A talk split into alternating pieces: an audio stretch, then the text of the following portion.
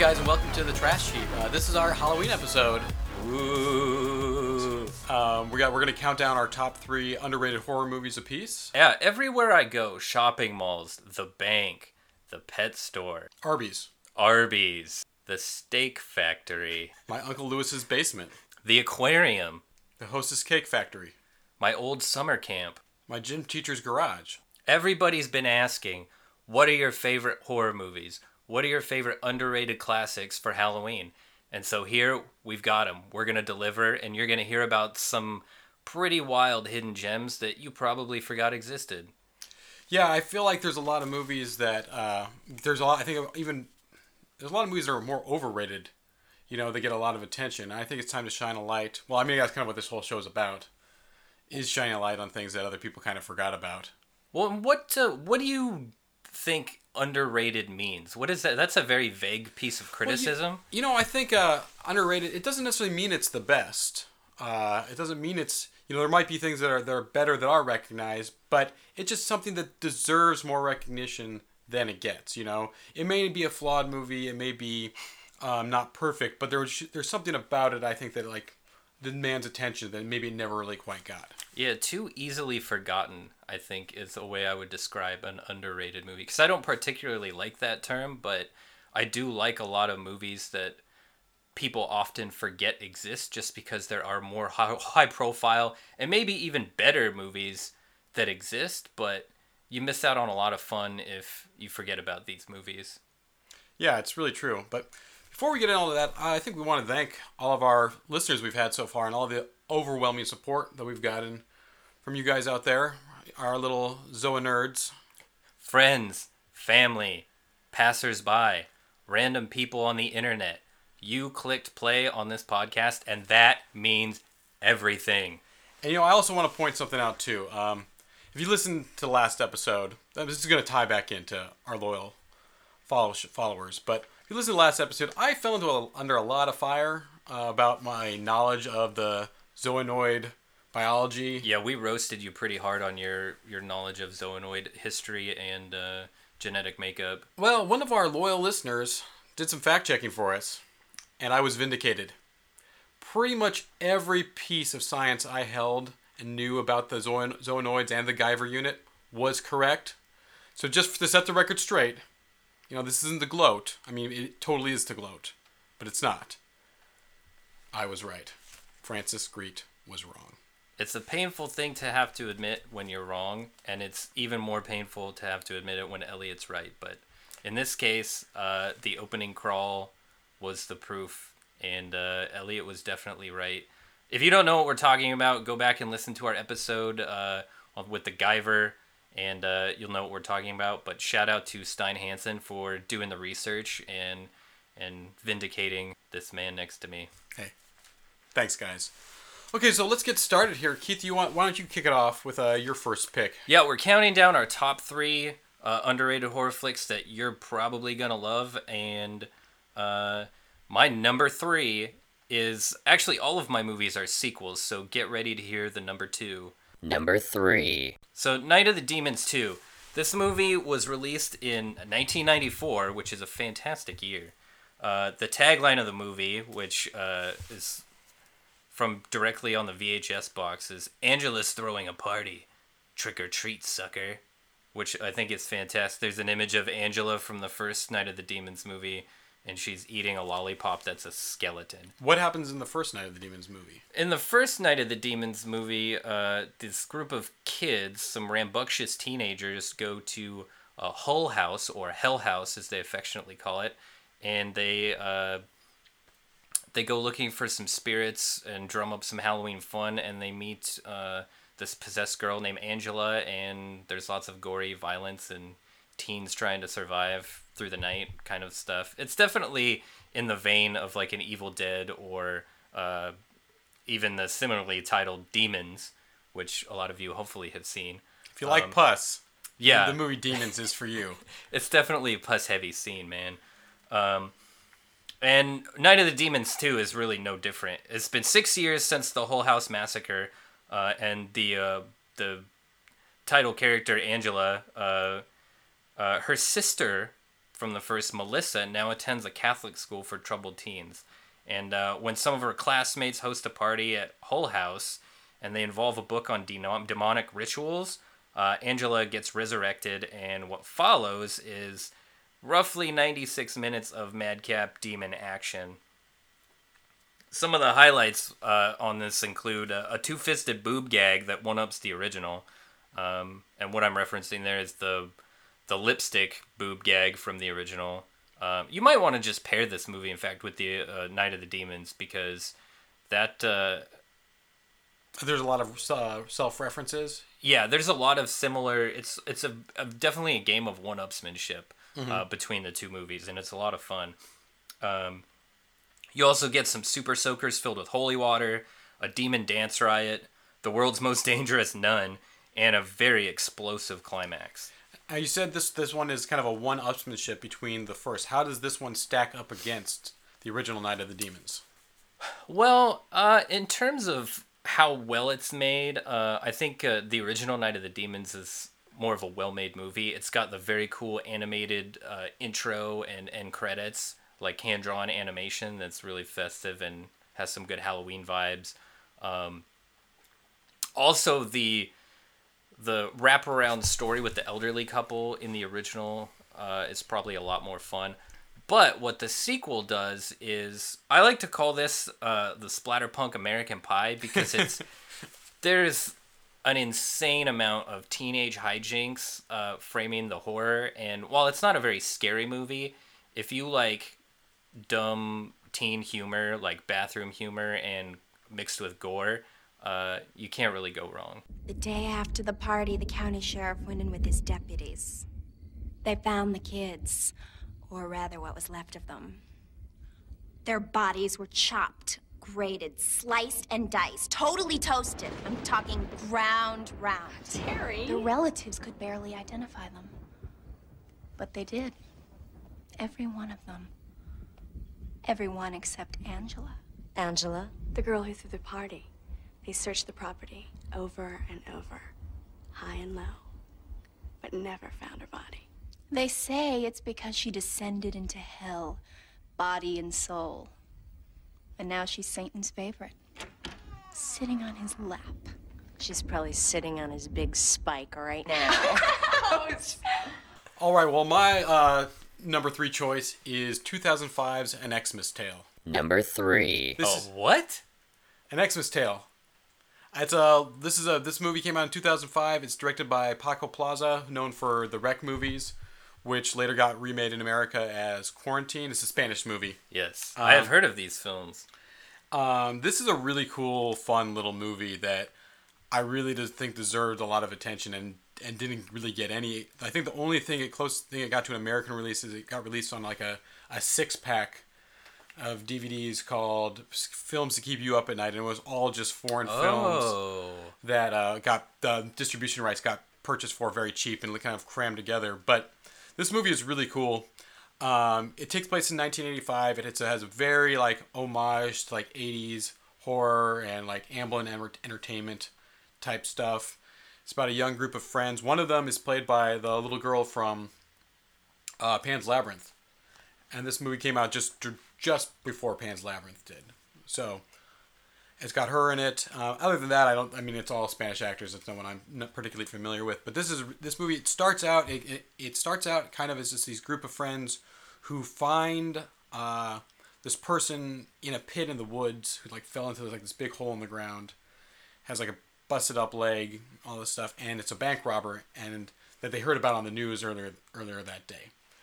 Uh, it was bank. It was a female bank robber dressed as Santa. They know it's her because it's this woman dressed as Santa in this pit, and they refuse to help her out unless they tell they tell she tells them where she stashed the money. So it's this kind of this like, game of of of chance and waiting and, and mind games between this group of little kids and this bank robber in the hole, and it, the movie just kind of does things weird, goes weird directions that you wouldn't wait. think. So the entire movie is set in the hole. Not the entire movie. Most there's a large portion of the movie where it's the woman in the hole and the kids taunting her and stuff, and then there are two kids who are obsessed with this like weird like voodoo zombie movie. That's not a real movie. It's a movie they made up, it's a movie within the movie that they made up, and then so they do a voodoo ritual around around her at night by themselves without when their other friends aren't there, and they think that they've turned the bank robber into a zombie.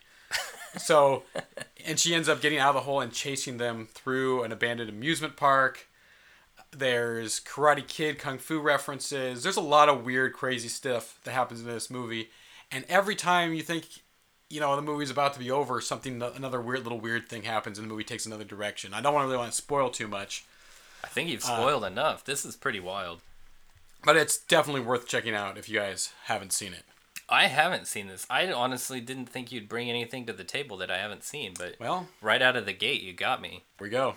I don't know about you guys, but I'm gonna head right the hell out of here and go check this movie out.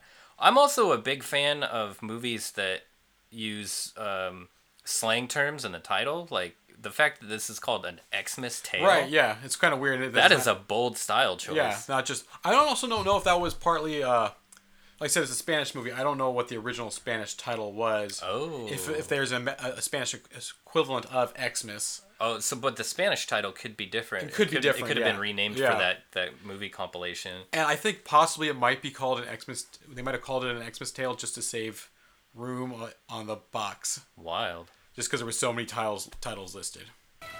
Ha funcionado. ¿Qué es lo que ha funcionado? ¿Qué has hecho, Eugenio? Es imposible que ha funcionado, tío. Es solo una peli mala. La invasión zombie.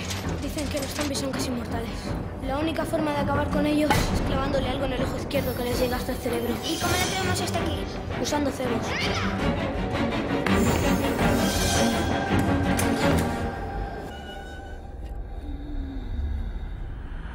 A nadie. Nada. Nunca.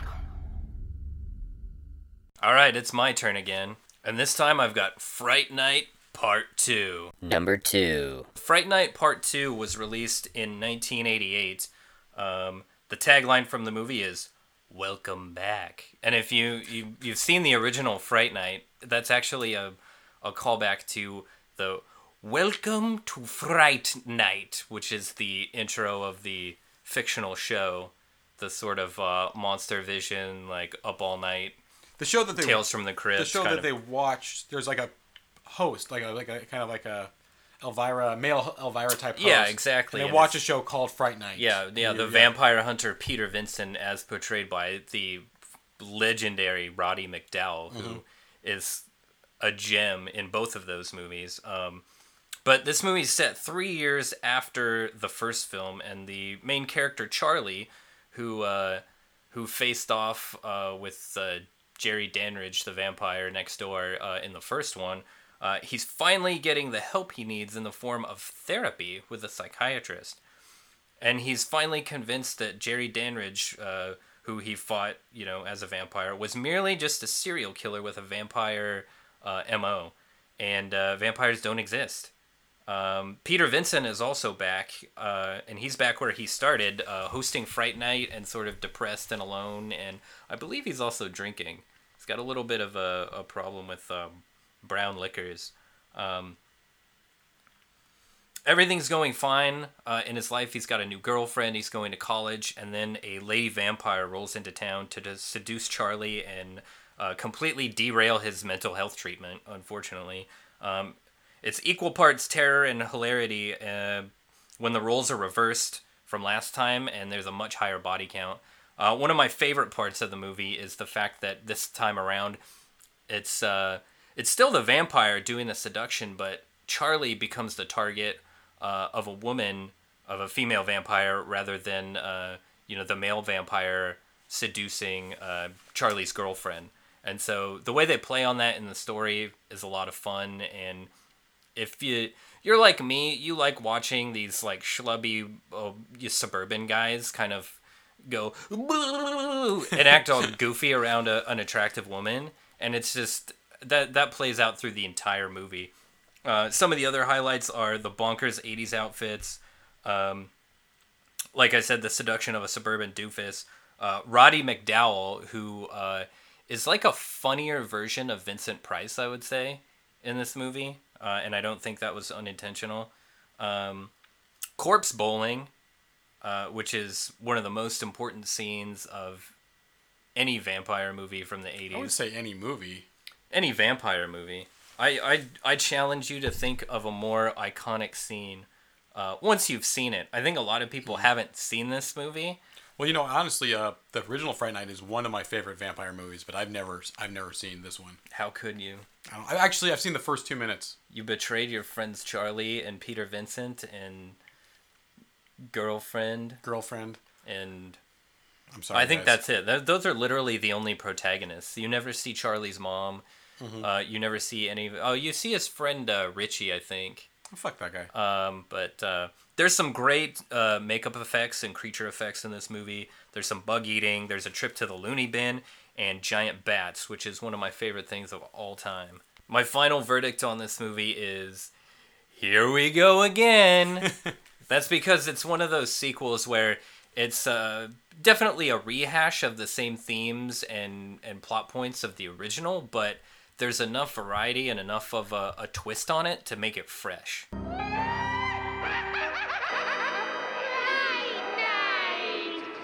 Good evening. Now, I know what you're saying. It's only a movie, right? Wrong. Evil is powerful. Monsters are real. The forces of darkness are at work everywhere. Now, I know. I have gazed into the jaws of the beast. I have felt his claws at my throat. I have seen his burning eyes, smelled his rancid breath. Where's the script? Where's the damn script? There is no telling where. He's impossible. blade He just throws the scripts away, Mel. My number two pick is 2014's Late Phases. Number two. Uh, this was directed by Adrian Garcia Bogliano, um, who has mostly done foreign movies. This was an American film. Uh, I think he's most known for his movie Here Comes the Devil. Oh, that's a good movie. Uh, this stars this has a pretty good cast. It has Tom Newen, Noonan, Lance Guest from uh, The Last Starfighter, Nick DeManchi, who you might have seen of other horror movies like Stake Land and uh, We Are What We Are. Stake Land. We Are What We Are. That's the cannibal movie, right? Yes. Yeah, yeah. yeah. Stake Land. Now there's a movie. That's a really great movie. I almost, I actually had a lot of trouble picking between this one, Late Phases, and Stake Land because I feel they're both came out around the same time and both Yeah. very underrated. I would have said that about Stake Land uh, maybe a year or two ago, but um, I think the the life that it's been given on Netflix has really It definitely has picked up. Yeah. yeah. I, I know a lot more people who uh, have seen it because of that, and you see probably almost every weekend Stake Land is one of the the most popular kind of trending movies Yeah. on Netflix. and that is actually ultimately why I went with went with this one. Um, this is one of the, this is a werewolf movie, and you once described it actually in a, a way that I think just really sums it up, which is Gran Torino meets the Wolfman. oh yeah, that's Um, brilliant. I'm amazing. I think this is one of the better werewolf movies. Uh, there's, I mean, honestly, there's, I love werewolves, but movie picking wise, there's really not that many gems out there. No, there's a lot of bad Uh, werewolf this movies. one, this one's really good. There are, so I will uh, uh, concede that there are some parts in this movie that just are ridiculously dumb. Oh sure, there it has its corny moments. Uh, there's, there's, you know, I mean, but if it's only those, it's only like three or four parts that kind of keep it from being one of the best werewolf movies ever, in my opinion. Uh, it's, it's the plot of this movie is about a blind uh, war vet being moved into a retirement community, who's just kind of a cranky old guy. Uh, just played by Nick Damici, and Nick Damici is an actor who's only like in his 40s, but he's Yes. playing like a guy in his, he was like in his well into his 80s. yeah, he's got a little bit of old age makeup. Yeah. uh, that's nice and subtle. It is he, subtle. He plays a character. I well. think he pulls it off really well, uh, convincing you that he is much older than he is in very subtle ways. Uh, and it's about this it's this blind guy who is having an, encounters with a werewolf within the retirement community. Yes. And it's kind of no one's else everyone else is kind of oblivious to the fact that And no one believes him because one- he's old. Yeah. Ugh. and but it's kind of it's interesting because it's his lack of sight that makes him more perceptive Yeah, he's paying attention to the details while everybody else is kind of like scoffing at. Yeah, at and just assuming input. that it's a wild animal attack or just a human killer.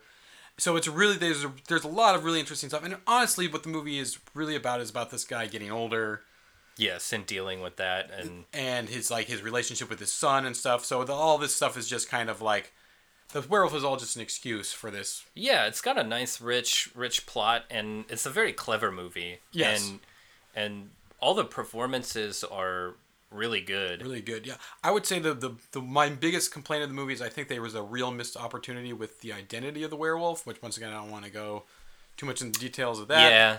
But you know that's you know at the end of the day, the rest of the movie is so good. I find that kind of to be kind of minor. You know. Oh, definitely. And I mean, I think that's uh, something you can play with in every werewolf movie.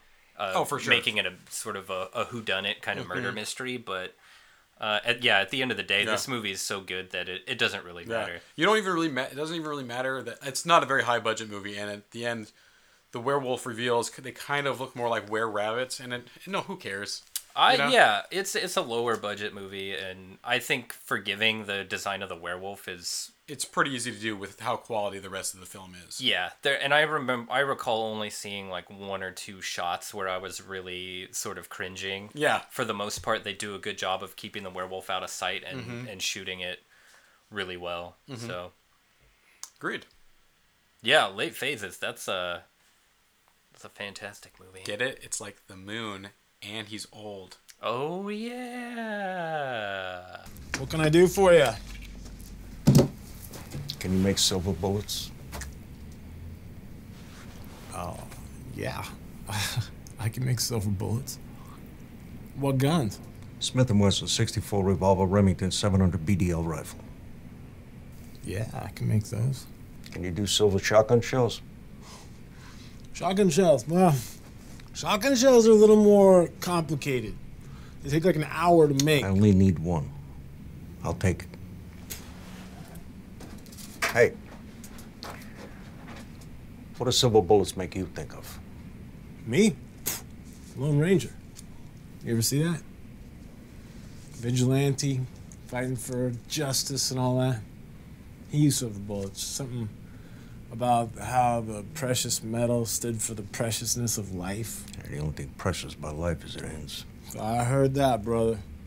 And here it is. You wanted it, you got it. Number one.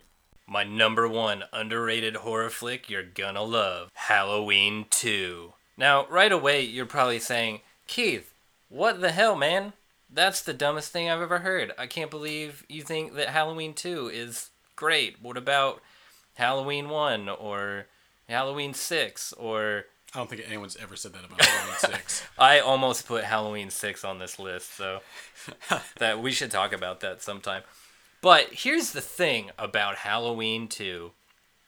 It was released in 1981. The tagline was more of the night he came home. And it, it literally is more of the night he came home. It does it does pick up like immediately at the end. Yes, of the immediately after Dr. Loomis fires sh- six shots into Michael Myers. And I'm not going to explain who Michael Myers is. If you're listening to this, you probably know who Michael Myers is, uh, even in the most rudimentary sense. So I won't get into that. But right after uh, uh, Dr. Loomis shoots his patient off a balcony of a house, uh, he gets up and walks away. And uh, the opening of this movie is probably something that has stuck with me my entire life. I remember watching this on television um, and also on recorded from TV on a VHS tape. And there's a scene right after the opening credits um, where you get to see, you know, the classic, uh, the the theme kicks in and you get to zoom in on the pumpkin. The pumpkin splits open and there's a skull underneath. But right after that, we pick up with Michael um, as it and it follows him around as he um, he watches from behind a tree as Doctor Loomis runs around screaming, you know, calling call the police kind of stuff, and uh, Michael wanders off into the neighborhood, you know, down a dimly lit, you know, side driveway outside of a house where a girl's alone. She's on the phone with her friend. The door is wide open. Um, and this could be any neighborhood anywhere. Like, I've seen streets like this in my neighborhood everywhere that I've lived. Um, and it's terrifying. The idea that, that someone is just floating around out there unseen, um, where no one can detect them, you know, hidden in the shadows. Like, he literally becomes. I feel like this. In this movie, he becomes the shape that he's he's so often called. referred to as yeah, just as the shape. Yeah. And I mean, throughout this movie, there's scenes like this where he's just floating um, around to people who are oblivious to him existing, and it's just incredible. You also get lots of great moments where people are watching TV, they're listening to the radio, they're hearing about this uh, in their town, and they're they're sitting there in a state of fear and panic with their wi- eyes wide open, but never at any moment do they think this is going to happen to me. Oh, it happened to somebody else. It happened in a different part of town. Mm-hmm. Um, and to me, those are the most frightening moments of a horror movie. Um, is when you get that feeling of dread and you want to look over your shoulder. You want to check in the closet because this is something that is bleeding into the real world via these news reports and these ancillary characters talking about the events. And to me, that's more terrifying than any jump scare uh, at this point.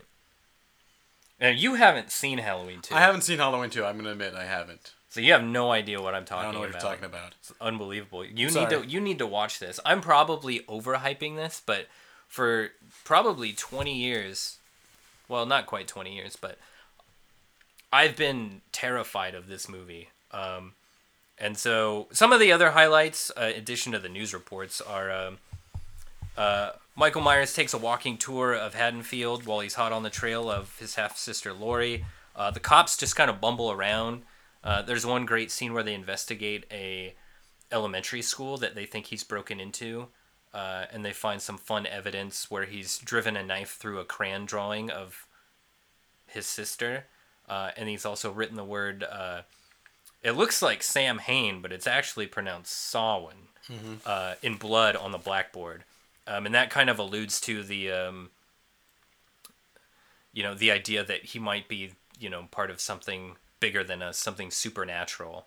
Um, it alludes to witchcraft and you know paganism and sort of the origins of Halloween in the season. Yeah. which is I think is fun, and I think they did a good job of keeping that kind of stuff relatively vague and subtle rather than delving into this wild complex storyline as uh, halloween 6 would in uh, later on um, this would actually be the last halloween movie for about seven years um, it was seven years between halloween 2 and um, halloween 4 the return Halloween- of michael myers Halloween 3 doesn't even have Michael Myers. No, exactly. Now, that's a movie I think is an underrated horror movie. How would how do you think? I mean, I just in terms of quality, not on plot, because Michael Myers obviously isn't in Halloween 3. Just in terms of quality, how would you say two stacks up to three? Well, I think they're completely different movies, but I think on the same level, they're essential October viewings. Um, Halloween 3 and Halloween 2 both have incredible moments of uh, just painting a portrait of the season. In Halloween 2, you see a kid being taken to the hospital, and it's implied that he bit into an apple that had a razor blade in it, which is fantastic. And then in Halloween 3, you see kids dancing around in, you know, skeleton and witch masks, Mhm. you know, for fun, singing the, the Silver Shamrock song and, uh, you know, walking across, you know, fields at dusk in different parts of the country. Uh, I think both are excellent uh, Halloween movies. I think Halloween 3 is so often uh, debated and discussed and talked about because it, it stands out. Yeah. Uh, because it doesn't have Michael Myers, that I didn't include it, but I think everyone should watch that as well. I just think Halloween 2 tends to get lost in the shuffle. Um, because every year on like like AMC Fear Fest or anywhere you see on cable, it's Halloween 4, it's Halloween 5, Yeah. uh, even 6, uh, you see probably more often than Halloween 2. And I think that's um, that's a big misstep. Um, now, for you gore fans, uh, a lot of people appreciate the nuance of the original Halloween, but they're not that excited by the the kills. Um, so if you're a slasher fan, Halloween Two definitely ups the the graphic violence and the uh, creativity of the kills. So if you want to see someone boiled or um, someone attacked with um, uh, carpentry tools, things like that, uh, you're in luck because they definitely And in fact, at one point, one character is is in a creative kill is lifted up off her feet into the air, um, and that's probably probably one of the more memorable kills in Halloween Two. Um, but I won't get too deep and, and spoil it all for you. But Who doesn't enjoy a good boiling? That's that's all I gotta say. there's also um, there's also the the piece of, of the music. I believe this is before John Carpenter worked with Alan Howarth. Isn't that his? I uh, can't remember. That's who he partnered up with Right. on Halloween 3, which has incredible music. Um, but you get a little bit of a remix on the classic Halloween theme here uh, that I think is pretty effective. It's got some opening kind of stingers to it that really set the mood. Mhm. Nice. Also, here's a here's a fun a fun anecdote. During a presentation in middle school, I brought in my VHS copy of Halloween 2. So I was doing a presentation on on fear. Um, I think we were doing presentations on um, like human emotions and people's reactions to those things, and I chose fear because I loved horror movies since I was a kid. I brought this tape in and I showed a scene from the movie that didn't have any blood because I didn't want to get in trouble with my teacher for showing graphic violence. So I thought that if someone got stabbed with a needle, you know, that it didn't really look very penetrative and there was no tearing of skin or blood spurting or anything like that. I thought that that would be far more acceptable. So the scene where uh, one of the nurses takes a hypodermic needle to the temple, I brought that in and showed one of my middle school classes, and somehow I didn't get shipped off to a mental hospital. and I felt pretty good about that. I don't remember what grade I got on it, but uh, my teacher never looked at me the same way again. That's for sure. That pretty much says it all. Yeah. So my final verdict on Halloween 2, watch it. This is an October essential, no question about it. You see the blackboard back there in the elementary school? Yeah? In order to appease the gods, the druid priests held fire rituals. Prisoners of war, criminals, the insane, animals were burned alive in baskets. By observing the way they died, the druids believed they could see omens of the future. 2,000 years later, we've come no further. Samhain isn't evil spirits. It isn't goblins, ghosts, or witches. It's the unconscious mind. We're all afraid of the dark inside ourselves. All right, guys. Well, my number one pick Number one. is 1957's The Abominable Snowman.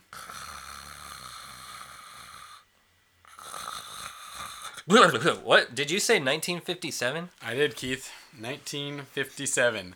Uh, this is directed by B movie legendary director Val Guest. It's from Hammer Films, and the reason I picked this one is uh, Hammer Hammer Studios was mo- no- mo- known mostly for their vampire, Frankenstein, you know, Christopher Lee, Yeah, Blood, Dracula. Blood of Dracula Yep. type movies. The Satanic Rites of Dracula. And- A hell of a title. This uh, this is by no means the best horror movie I've ever seen, but it's a really weird, interesting little gem that kind of got lost in the shuffle of all those uh, blood spurt- spurting Dracula movies. This movie is it's about it stars Peter Cushing as a botanist who's obsessed with finding uh, a, a yeti, abominable snowman. He had seen a glimpse of one, he thinks, at one point in time, and now he's just devoted his life to tracking him down. And what there's a lot of things that make this movie like kind of unique and interesting. One, it, it kind of has all the normal setups of a 50s, you know, sci-fi horror B movie, but it subverts a lot of them and does a lot of things that you didn't you didn't really see commonplace in movies until much later. For example, uh, everyone on this expedition to find the Yeti don't the dangers don't come from the Yeti itself. It comes from their own fear of the Yeti, and they end up doing things to endanger their them, their own selves and injure their own selves to Oh. kill each other be, through panic. So it's stuff. almost like a Wendigo uh, kind of situation where it's not really there, but it's sort of hanging in the air. It the ver- idea of this very much like that. You very you you hardly see you see any glimpse of the of the Abominable Snowman at all, and I'm I'm sure initially that was a budgetary constraint, but it's used to such advantage and such and such strength. And really, what you ultimately find out is that the that the Yetis are completely benevolent, but everyone's dying left and right out of their own fear of them and panic and doing things like hearing a, hearing a noise and running off into the darkness and falling off a cliff or firing guns into the air. yeah, and killing each other and stuff and and fighting and killing each other. It also has a very like bizarre, like almost transcendental tone to it. Like wow, it's really it's a really weird little movie. the The music in it is phenomenal. It's it's not it's totally not typical of the over dramatic music of the time. At least at least the main themes. I mean, I really can't remember every piece of music, but there are main themes in it that are very unique, almost very similar to in, in certain ways. They always remind me a little bit of Jerry Goldsmith's score for Predator. Wow. You're really classing uh, up this list, by the way. This is probably the the most palatable. It definitely uh, is. I mean, is... this is definitely you could show it to your, you know, grandma. I mean, she would probably show it to you since she was the one who was alive when it came out. If you have a grandma that's interested in having a horror movie marathon and would like to do live commentary with us, send uh, her our way. Yeah, yeah. Let's connect because I think that would be an incredible uh, piece of business and a lot of fun. And if you have a grandma that's like single and I don't know, just kind of like wanting to get back out there. If she's looking for love, companionship, uh, perhaps an heir to her fortune. Uh, hey. I am single. Elliot is not. I'm not. I was going to say, Keith is a really good looking guy. He's got a car. I certainly know my way around a pancake house, too. I can attest to that personally. so, anyway. yeah. Anyway, back to the movie. Um, yeah, it's just very unique in that sense where it's like everything you expect a typical B movie of that time to do, it sets that up and then doesn't, you know?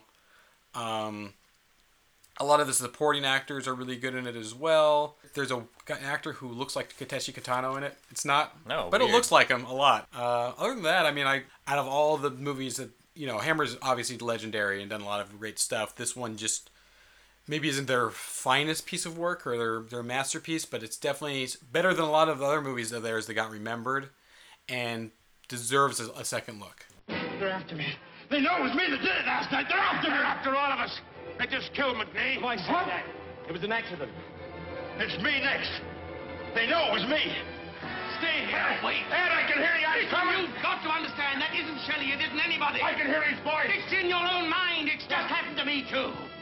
Well, I guess that's the end of our lists. Um, if you guys have any picks, let us know. We want to hear about them. Yeah. We might be experts and and sage advisors in the realm of horror, but if you have your own personal favorites, let's hear about them. Uh, yeah, hit us up in the comments. Go to our Facebook page. If you got anything, well, did you think that we left out? Let us know. We'll oh break. yeah, blow up the comments. Uh, make sure you like us. Facebook.com slash the trash heap. Don't forget to subscribe on iTunes and leave us some reviews. Gosh dang it. Uh, we don't know how we're doing, so unless you guys start reviewing us, we're just gonna keep doing everything the same way. And we're gonna get worse and worse and worse and worse. Well, that's it for the trash heap. We'll see you next time. Thanks, guys. Happy Halloween! It's time. It's time. We are experiencing technical difficulties. Please stand by. Dark masks, gather round your TV set. Put on your masks and watch. All witches, all skeletons, all jack-o'-lanterns. The third commercial, it's still on, please. Watch Take off the third channel, the third channel, it's still running. Stop it, please, for God's sake, please stop it. There's no more time. You've got to, please, stop it, stop it now. Turn it off, turn it off. Stop it, stop it, stop it, stop it, stop it, stop it, stop it. Stop it!